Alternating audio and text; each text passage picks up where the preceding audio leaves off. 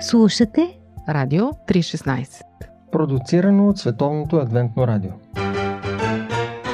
Живот! Джобен формат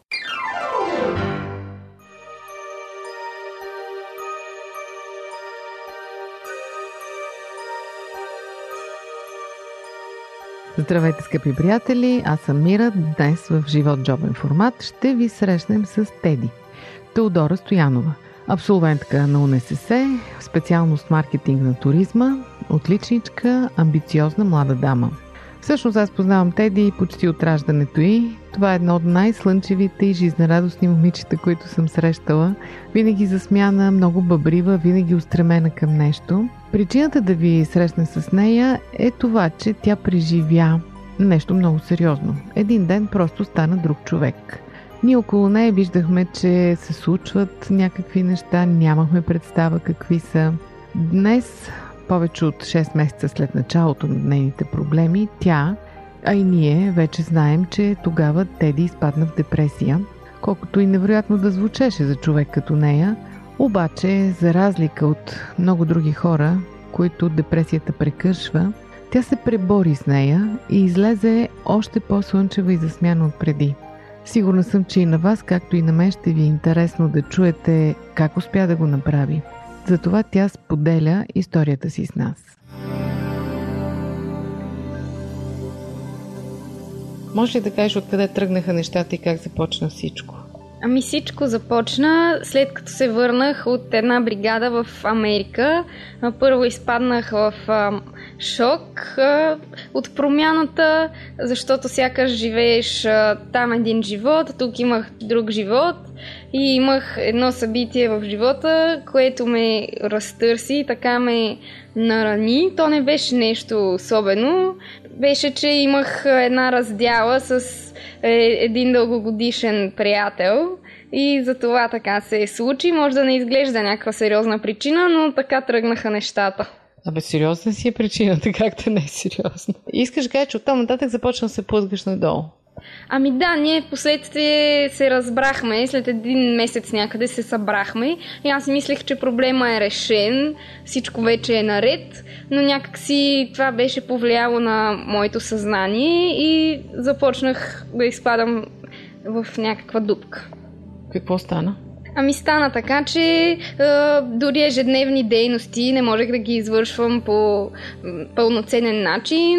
Някак си се едно ми блокира нещо в мозъка и това го наричат като депресия.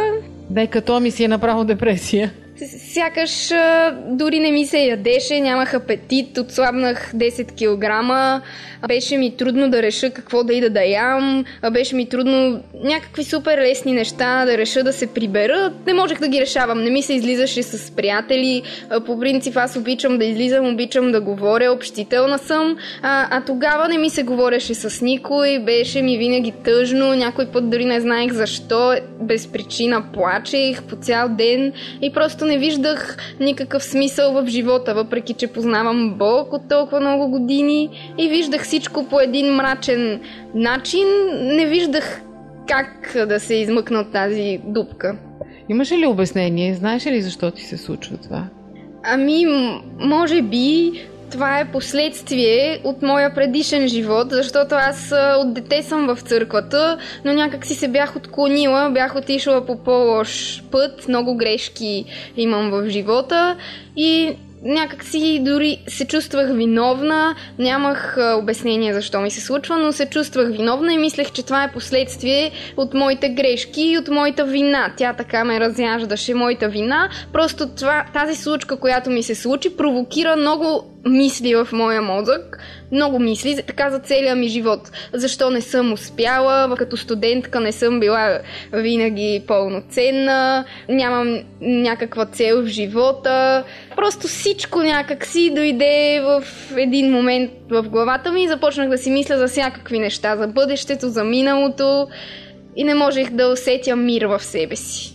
А сега, след като всичко отмина, имаш ли обяснение? Защо беше изпаднала в това състояние. Тогава си го мислила, че просто защото така виновна си се чувствала сега.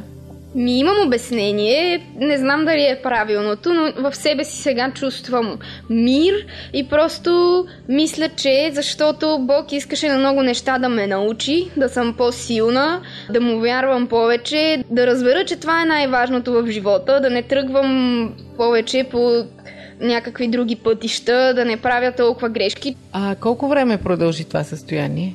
Продължи от да кажем, започна ноември месец и така започна да се задълбочава декември, януари и продължи до края на април, може би.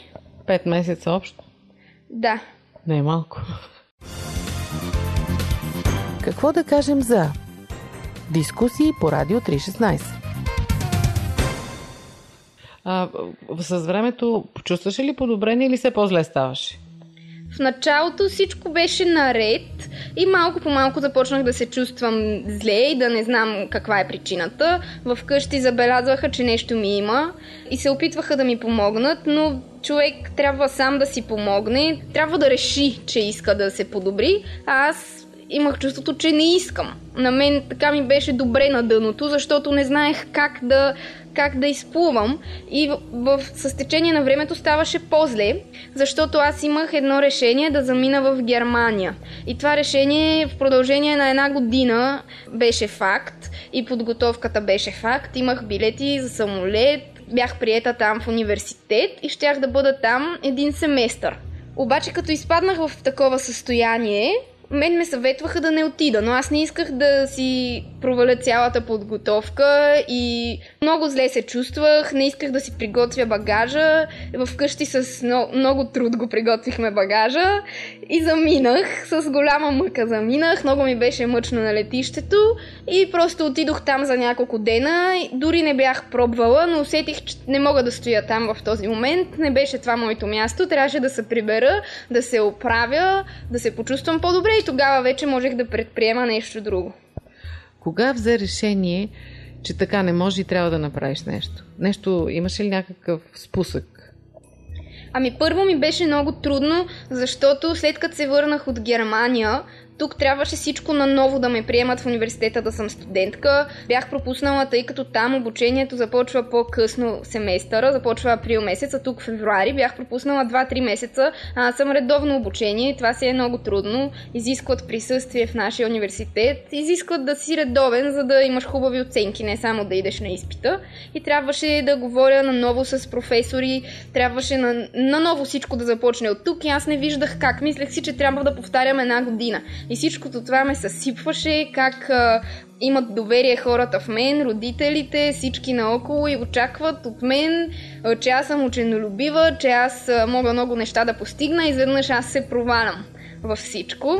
И затова се почувствах още по-зле. Това, че се върнах оттам, ме докара в още по-голяма дупка. Това ли беше най-низката точка? Това беше, да. И просто малко по малко започнах да говоря и дойде брат ми Веско, той ми е много голяма помощ в живота, той дойде да ме види. И той ме изкара навън на разходка, защото аз не исках дори да излизам. Исках само вкъщи да си седа и да си мисля. Но той дойде и не се опитваше нищо да ме накара на сила. Просто искаше да излезнем на разходка и да си поговорим. А аз винаги съм мислила, че и той има високи очаквания към мен, че няма да ме харесва, няма да ме обича, ако аз не, не успявам и някакви такива неща. Но той каза, почивай си, нищо не трябва да правиш, почивай си, когато се почувстваш по-добре, тогава. И аз започнах да си мисля, нали, къде ще живея, такова. Просто реших, че ако нещо не започне от мен, няма как да се променят нещата. Решението трябва да е твое. Да, всичко трябва да дойде от мен, за да се оправят нещата трябва да направя нещо. Не може просто да си стоя на дъното без нищо да решавам. Но просто не го виждах как да стане. Чувствах срам, чувствах дори вина, че съм изпаднала в такова състояние. Мислех си, че се лигавя, че не съм сериозен човек, че наранявам хората около мен по този начин и то си беше така. И просто дори не виждах как ще се върна назад, без да ме е срам от хората и без да ме е страх от тях какво ще си мислят за мен и как така съм се провалила и съм била в такова състояние. Какво те дърпаше нагоре, по пътя нагоре?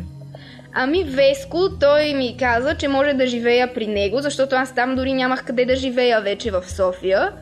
И той ми каза, че може да живея при него, че ще ми помогне за всичко. Също и родителите ми искаха за всичко да ми помогнат. Приятелите ми не ме оставяха, въпреки че не бях приятна за слушане, за гледане. Бях просто усещах в себе си, че съм ядосана, че има някаква омраза в мен. Дори нямах никакви чувства. Така бях безразлична, но виждах, че има към мен внимание, любов в каквато и дупка да съм попаднала, че има хора, които ме обичат. Те ми четяха от Библията, опитваха се. Много хора усещах, че се молят за мен и знаех, че се молят за мен. И просто се чувствах хем сама, хем се чувствах, че съм обичана и че има кой да ми помогне, колкото и да ме е срам от всички, има кой да ми помогне. По пантофи. Предаване за семейството на Радио 316. Кога се помири с Бога? Ами първо реших е така един ден, просто се обадих на Веско и му казах, ми ще дойда при теб да живея и отидохме с моя а, баща в университета и там говорихме с една професорка и тя аз плаках даже пред нея без да искам, просто се разчувствах. И, и, и тя каза, че всичко е наред, само трябва да си направя курсова работа, да се явя на изпит и просто реших, че щом с нея, тя беше най-злата професорка, щом с нея всичко е наред и с другите ще е наред. И станах, обадих се на брат ми, той каза, добре, казваш кога ти е влака, идвам да те взема и аз отидох. Той ме взе от гарата, закараме от тях, накараме да се почувствам като дома си и така 2-3 месеца. Беше много трудно, сякаш започвах от нулата, но така с много труд. Учих доста, говорих с колеги, говорих с професори, започнах вече да говоря с приятели, да се обаждам по телефона и се вълнувах сякаш за първ път говоря с тях. През цялото това време, докато беше в дупката, молеше ли се? Какво беше отношението ти към Бога? Ами, толкова виновна се чувствах, че сякаш не заслужавам. Беше ме толкова срам и страх и цял живот съм се молила, без да имам проблема. Сега изведнъж нямам какво да кажа на Бог и имам, но не знам как. И се чувствах, сякаш не заслужавам да му кажа нищо, не заслужавам да дойда на църква. Просто виновна се чувствах. А кога започна отново да се молиш? Кога почувства помирението с него? Ми започнах отново да се моля, когато отидох отново в София и започна да ми се нарежда живота. Отново просто почувствах нуждата да се моля. Разбрах, че Бог, щом до тук ми е помогнал и не ме е оставил, няма за какво да се чувствам виновна, че греховете са ми простени, че няма как ние сме хора, ние грешим, независимо, че съм цял живот в църквата и затова просто започнах малко по малко, като започнах да се моля и те нещата си се върнаха и даже ми беше още по-приятно и никога не съм усещала такъв мир, никога не съм се чувствала по-близо до Бог, отколкото сега. Тоест сега си щастлива? Сега съм много щастлива и по-щастлива не съм била. Затова се радвам, че наистина радвам се, че Бог ни а, прекарва през такива изпитания и се радвам, че аз изпаднах в тази дупка, защото можех да да разбера, че колкото и зле да съм, има хора, които са до мен, че Бог е до мен и че Той никога няма да ме остави, каквото и да съм направила. Ако някой твой приятел изпадне в такава дупка, какво ще му говориш? Ами, ще му кажа, че това е нормално, че няма от какво да се притеснява, защото в днешно време времето е такова, живота е труден, стресиращ, хората едва смогват с всичко и е нормално човек да има трудни моменти, нормално е да изпада в дупки, но просто не трябва да се оставя да стои на дъното, а просто трябва сам в себе си да реши, че иска да се оправи. Това е първата стъпка. И да започне отново да се моли. И започне ли да се моли, всичко ще се нареди. Изглежда много просто, много е трудно да започнеш отново да се молиш, като просто се чувстваш толкова зле, но това е начина. Трябва в себе си да го решиш и да започнеш да се молиш и да имаш доверие на Бог и трябва да показваме на хората около нас, че ги обичаме. Да, каквото и да става. Не трябва да им говорим и ти а, трябва да започнеш нещо да правиш. Не, просто да сме до тях, да ги изслушваме и да се стараем да направим нещо за тях. Всичко само с молитви ли стана? Или имаше някаква друга помощ? Ами по принцип, когато сме вярващи, би трябвало така да станат нещата, но има случаи, в които можем да потърсим и трябва да потърсим и професионална помощ, защото има болести на този свят. И това мога да кажа, че е една болест на психологическо ниво. И Бог за това пък е оставил лекари. Когато ние сме болни, те да ни лекуват. И въпреки, че Той ни помага, трябва, както когато настинем или сме болни от нещо и отиваме в болницата, така трябва да потърсим и специалист. Ти потърси ли? Аз въобще не исках да потърся, но много ме караха хората около мен, родителите ми, приятелите ми ми казваха, че трябва да го направим и те искаха аз сама да го реша, не на сила да ме накарат. И един ден просто, може би заради родителите ми, заради всички хора около мен, не исках повече да ги наранявам и отидохме. Беше една много мила жена, тя ми предписа така едни лекарства и трябваше да ги пия няколко месеца и имам чувството, че освен всичките молитви, те, тези лекарства също много ми помогнаха и просто човек не трябва да мисли, че това е нещо ненормално, да се срамува, страхува. При всяка болест си има лечение, затова просто трябва да се вземат нужните мерки, за всичко за да се ускори и много по-бързо да свърши. Още нещо имаш ли да ни кажеш?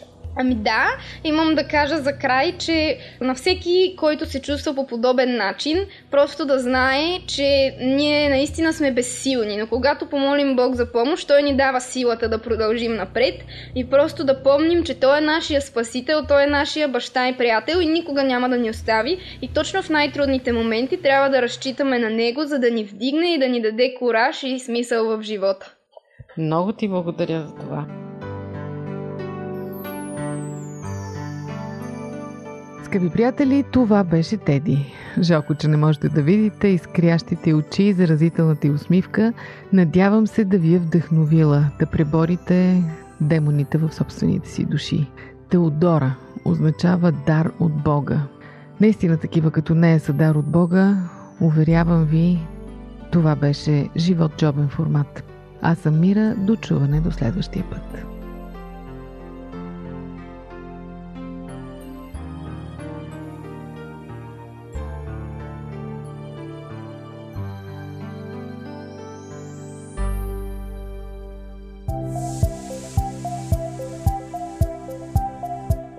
Слушате Радио 316 Продуцирано от Световното адвентно радио.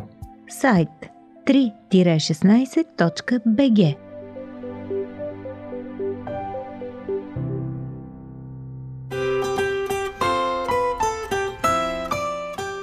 по пантофи.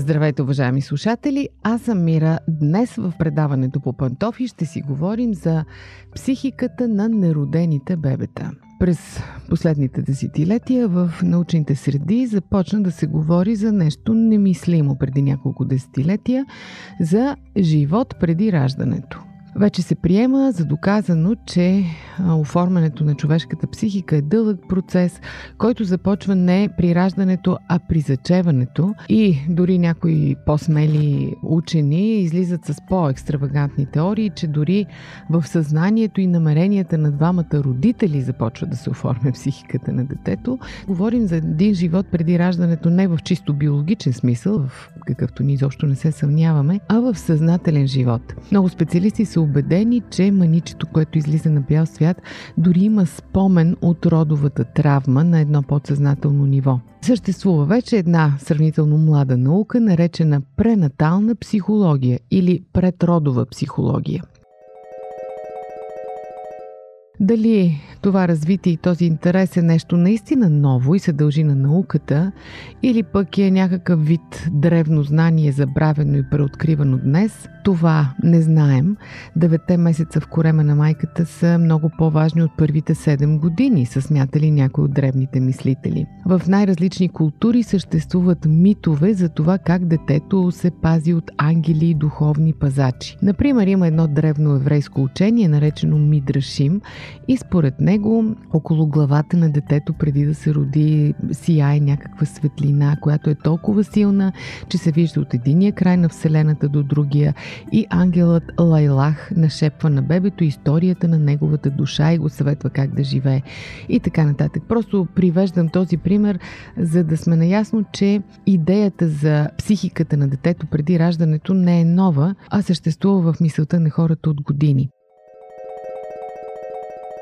Съвременните изследвания просто доказват нещо, което всяка майка интуитивно винаги е знаела, че ембрионът има съзнание, разбира се, слагам думата съзнание в кавички и то много дебели кавички, за това дали бременността е желана или не. Тоест, бебето усеща дали е желано на този свят или не. И докато е в отробата, то чува, вижда дори. А в този процес мислите и емоциите на майката оказват непосредствено влияние върху неговото развитие.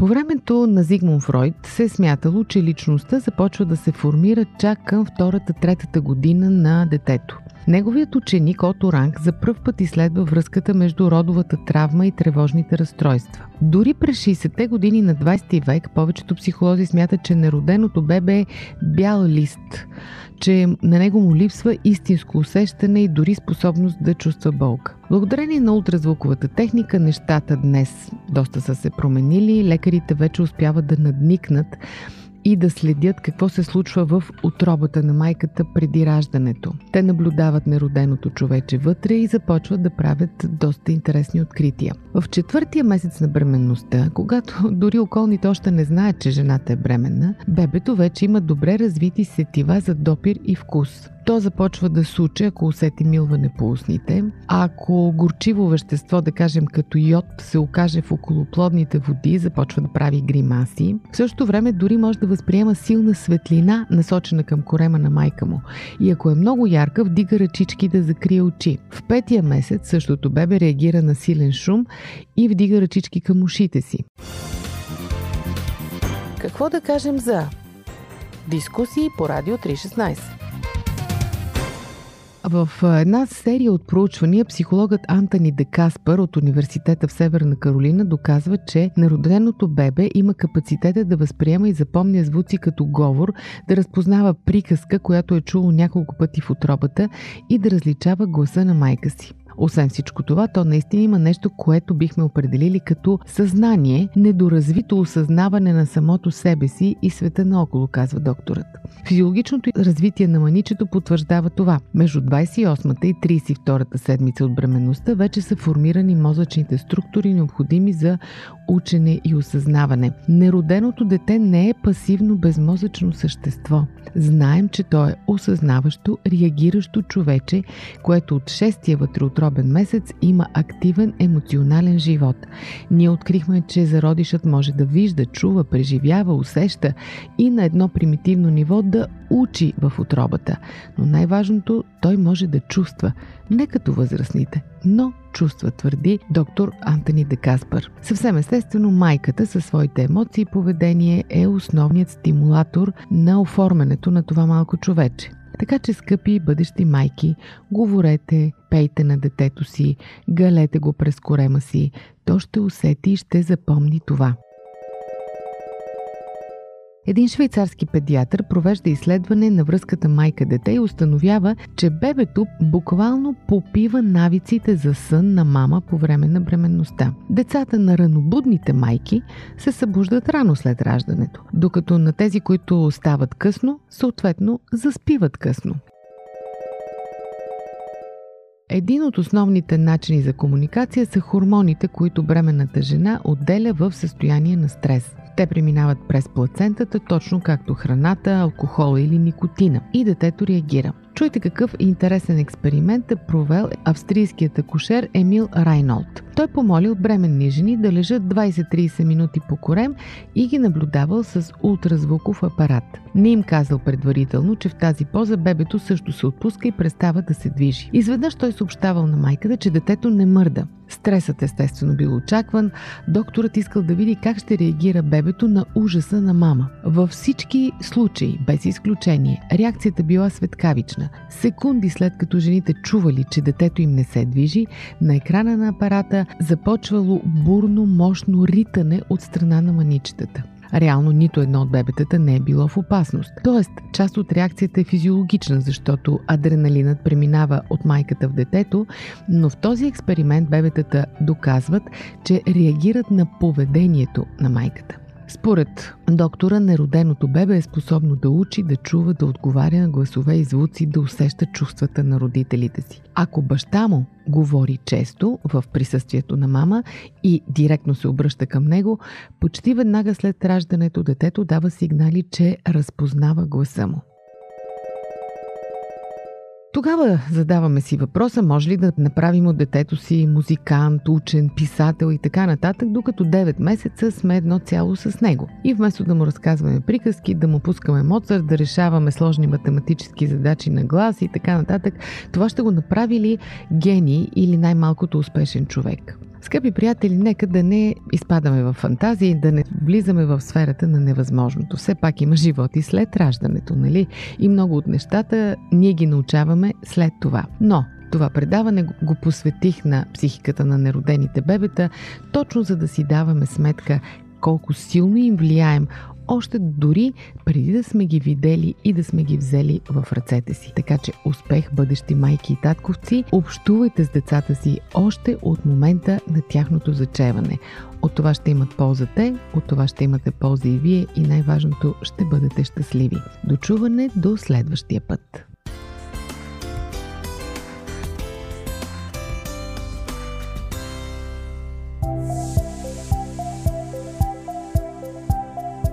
Радио 316. Продуцирано от Световното адвентно радио. Сайт 3-16.bg